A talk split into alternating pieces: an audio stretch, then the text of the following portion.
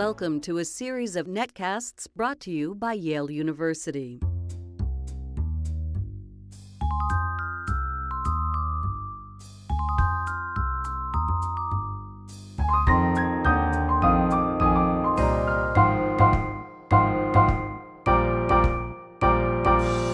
Hi, everyone. This is the Yale University Press Podcast, and I'm Michael Hoke. On July 14, 2015, the five permanent members of the United Nations Security Council China, France, Russia, United Kingdom, United States, plus Germany signed the Joint Comprehensive Plan of Action, JCPOA, with Iran. You probably know it as the Iran deal. Last Friday, President Trump stated that due to Iran's violation of the spirit of the deal, he would decertify it. Here to tell us about the deal, the background, the controversy, and what decertification means for Iran, the U.S., and the rest of the world is Trita Parsi. Trita is president of the National Iranian American Council. He teaches at Johns Hopkins University and at the Edmund A. Walsh School of Foreign Service at Georgetown University, and is the author of numerous books, including his latest, Losing an Enemy Obama, Iran, and the Triumph of Diplomacy. Trita, thank you for coming on today. Thank you so much for having me. To start, what what is the Iran deal? I think people know the name and have heard it in the news lately. Um, what is it, and how did it come about? So the Iran deal is essentially a different name for what is called the JCPOA, the Joint Comprehensive Plan of Action. It was a major, major negotiation that in total lasted 12 years, but the most intense period where there actually was breakthroughs was in the last two years of that 12 year span. And it achieved two rather remarkable things in one move. It took two bad scenarios off the table. The scenario of the United States seeing Iran moving towards a nuclear weapon, having access to a nuclear weapons option, and the scenario of the United States going to war with Iran. And by doing this, the United States ensured that this nuclear issue that had been defined by the Israelis, at least rhetorically, as an existential issue, was actually dealt with effectively. So, one of the major benefits from the Iranian perspective, except of course that they uh, got some sanctions relief and that they continue to have an enrichment program, although just a peaceful one, was that this also recognized Iran as a major player in the region, one that the United States had to negotiate with rather than one that it could just coerce and contain into doing what it wanted. For the Iranians, this was an important victory. I think from the US perspective, frankly, it was a recognition of a reality that you simply had to deal with. The idea that you could ignore Iran or that you could treat it as a minor country would ultimately not succeed, anyways. And you said it took uh, about 12 years, with the last two sort of being um, the biggest push. Um, so this started uh, before the Obama administration. Why did it take so long to come about, and uh, what made it sort of pick up in the last two years? Well, part of the reason why it took so long uh, is because from the U.S. side there was a very, very strong um, view that the United States had the power to completely force the Iranians to give up their enrichment program, going to what was called the zero enrichment objective. And I think the US kind of miscalculated there. The Iranians were willing to absorb a tremendous amount of pain, but they were not going to give up something that they believed to be their sovereign right. And it wasn't until that issue got resolved in secret negotiations in Oman that there was truly a breakthrough. Perhaps one could argue that a deal could have been achieved earlier if there had been willingness to adopt a more realistic position on that front rather than waiting as long as we did. On the other hand, it's also understandable that a completely zero enrichment objective does look more attractive from a US perspective. And the US did not want to forsake that option until it had absolutely ensured itself that it was not achievable. What was the general feeling about the deal at the time it was signed? Well, in the broader international community, this was strongly welcomed. I mean, this was a very popular deal. This was a, an achievement, in my view, a triumph of diplomacy. The UN Security Council adopted a resolution unanimous, unanimously, all endorsing the deal. There were only three places essentially where this was problematic and controversial. One was in the prime minister's office in Israel, where the political establishment was very much against it, even though the security establishment uh, actually increasingly was warming up to the deal. It was a problem and a controversy in the palace of the Saudi king, who did not want to see the United States have any deal with Iran that would end the US's containment policy. They wanted the United States to completely isolate and contain and essentially fight Saudi Arabia's rivalry with Iran for them. And it was controversial amongst Republicans in Congress who opposed this for various reasons, one being that they opposed almost everything Obama did, as we also can see quite clearly now. And um, for for Israel, uh, you said the Security Council uh, liked it, but the establishment, the political establishment, didn't. Um, what did the what did the Security Council like about it? So the security establishment in Israel recognized that this actually was a very effective deal. It really did prevent Iran from being able to get a nuclear bomb.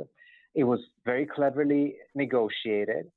Uh, and as a result, net benefit for the Israelis was quite clear. From Netanyahu's perspective, it was a little bit more um, complicated. He had positioned himself as the only person in Israel that could save Israel from what he had defined as an existential threat.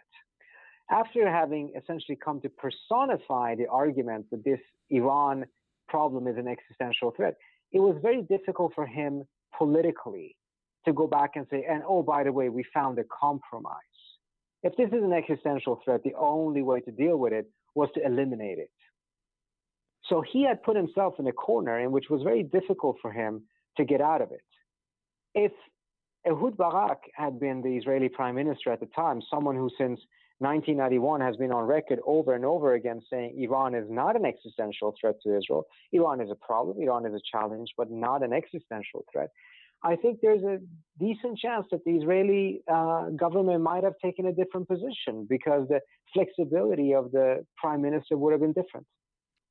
The Israelis wanted there to be no enrichment in Iran at all, meaning that there couldn't be a single spinning centrifuge. That was an extremely unrealistic position, the same position that the Bush administration adopted, which ensured that there wasn't a deal during Bush's time.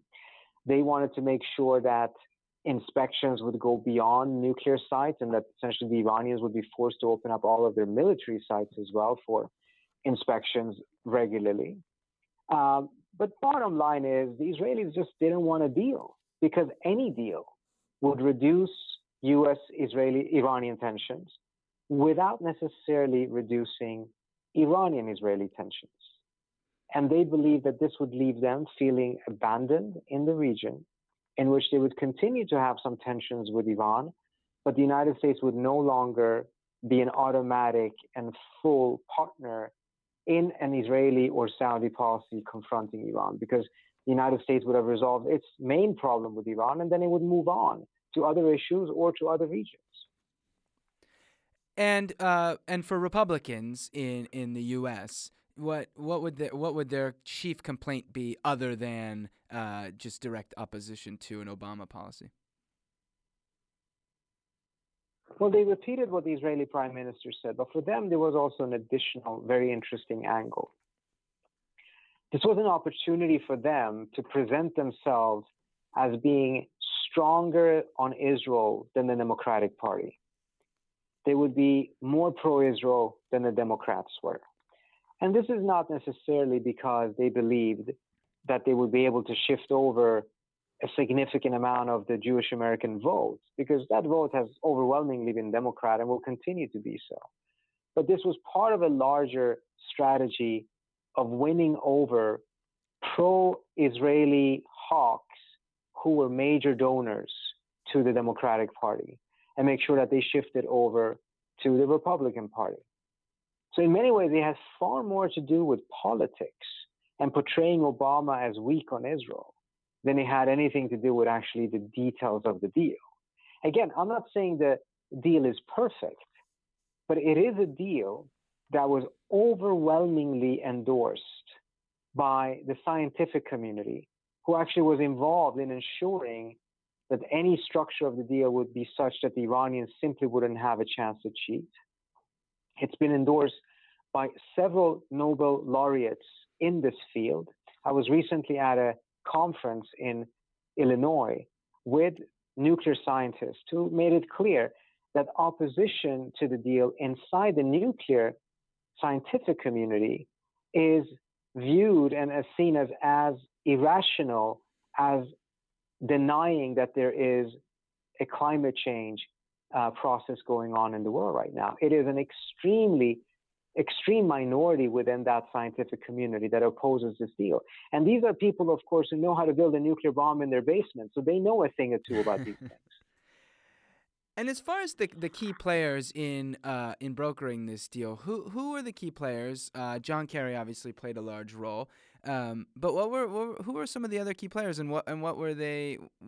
What was their reaction to the deal uh, happening and the recent uh, news of decertification?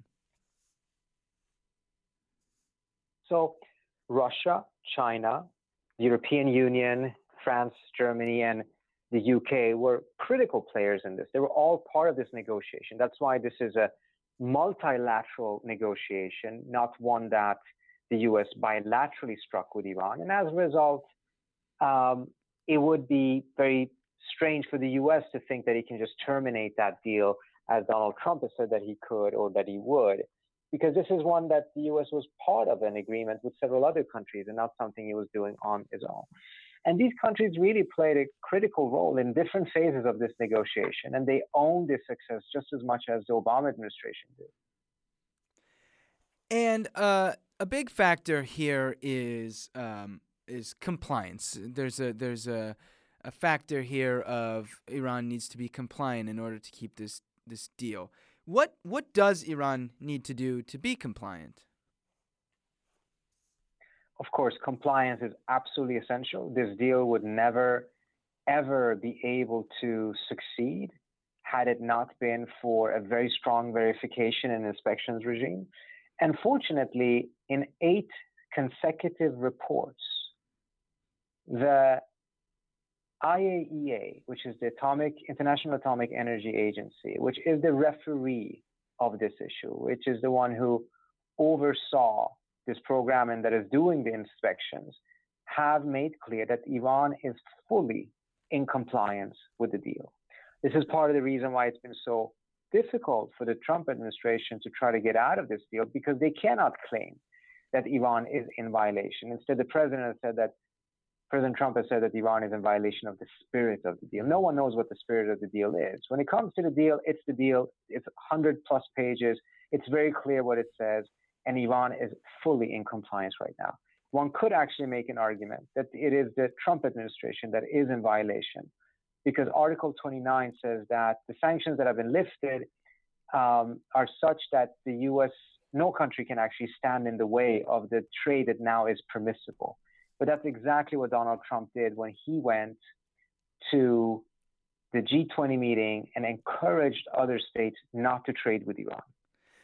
As a as a multilateral agreement um, between the major players in the world, um, is there should the U.S. be worried about any recourse if it is in fact uh, that the Trump administration is is violating the agreement in decertifying it?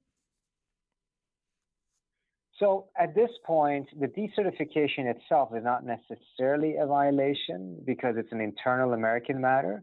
But if it leads to a scenario in which the U.S. snaps back sanctions or does tries to change the terms of the deal unilaterally, then the U.S. is in violation of the deal, and that's part of the reason why even members of Donald Trump's own administration don't want the U.S. to go that far because they recognize what a tremendously um, what a tremendously high cost that would be for the United States if it is the one that violates the deal. And to clarify, what does what does decertification mean? You said it's an internal U.S. matter. So, what is what is exactly involved here in, in decertifying? Essentially, the president goes to Congress, which he has to do every three months, and say, certify as to whether Iran, if this deal is still in the interest of the United States, which is based on Iran's living up to the agreement, but is also in the internal US government mechanism based on whether Trump believes that the sanctions relief is proportionate to uh, what has been achieved. And Trump has essentially gone back and said Iran is technically in compliance, but they're violating the spirit of the deal. I don't like Iran. Uh, Iran has done bad things in the past against the US, so I'm decertifying it. The matter then goes to Congress, who has 60 days to, under expedited rules, snap back sanctions. If it does so, the US is clearly violating the deal, and the risk is that the deal as a whole will collapse. And so that was last week. So what what is the sort of feeling uh, in the Capitol as to how this might go over the next 60 days? There's a, a, lot of nervousness here. There's a lot of people who may not have liked the deal for various reasons, but they also recognize that it would be tremendously dangerous if the U.S. were to um, if the U.S. were to decertify and completely walk out. So we're in an era right now of a bit of uncertainty. I personally think that the way Trump has presented this makes it quite clear that he is intending to kill this deal.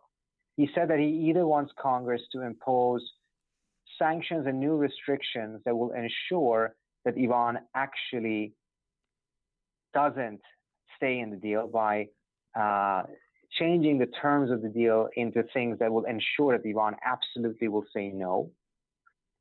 And if Congress doesn't do this, then Trump said that he will certainly kill the deal himself. So either Congress kills the deal or he kills the deal. There's no other option that Trump is putting forward. The only option that exists is the one to ensure uh, is one in which the rest of the world decides not to go along with Trump and stands firm and defends the deal. And if Congress decides not to kill it, would uh, would Trump do this through an executive order, or is there some other mechanism? He can do it through executive order himself, or Congress can pass it through the expedited process that now has been put into place. And what is the response to decertification and the potential for this deal for the U.S. to back out of this deal? What what's the response among uh, U.S. allies and among the the people who the other countries who brokered this deal? Oh, they're absolutely devastated, and they've been lobbying quite hard to try to convince the Trump administration not to do this. Even the Brits, that otherwise are very very close to the U.S. and tend to really avoid having these type of differences with the U.S. publicly, have been very clear. They believe this is a strong deal. It needs to be protected. And just to give you an example, the French president Macron just announced that he's traveling to Iran earlier next year. This would be the first visit by a French president to Iran since 1976.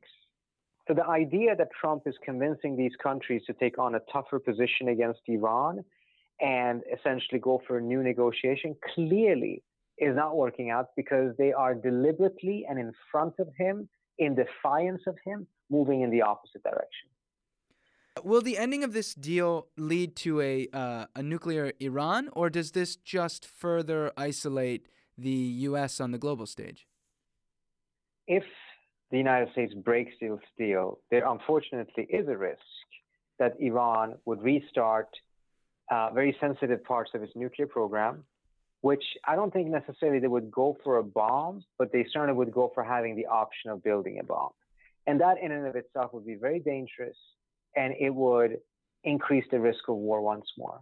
In the process, the United States will definitely find itself very isolated. It already is because we took a functioning deal, a deal that was delivering, and Trump turned it into a crisis. No one in the international community outside of the UAE, Saudi Arabia, and Israel is supporting him as he's doing this. All right. Well, the book is Losing an Enemy Obama, Iran, and the Triumph of Diplomacy. Trita, thank you for joining me today. Thank you so much for having me.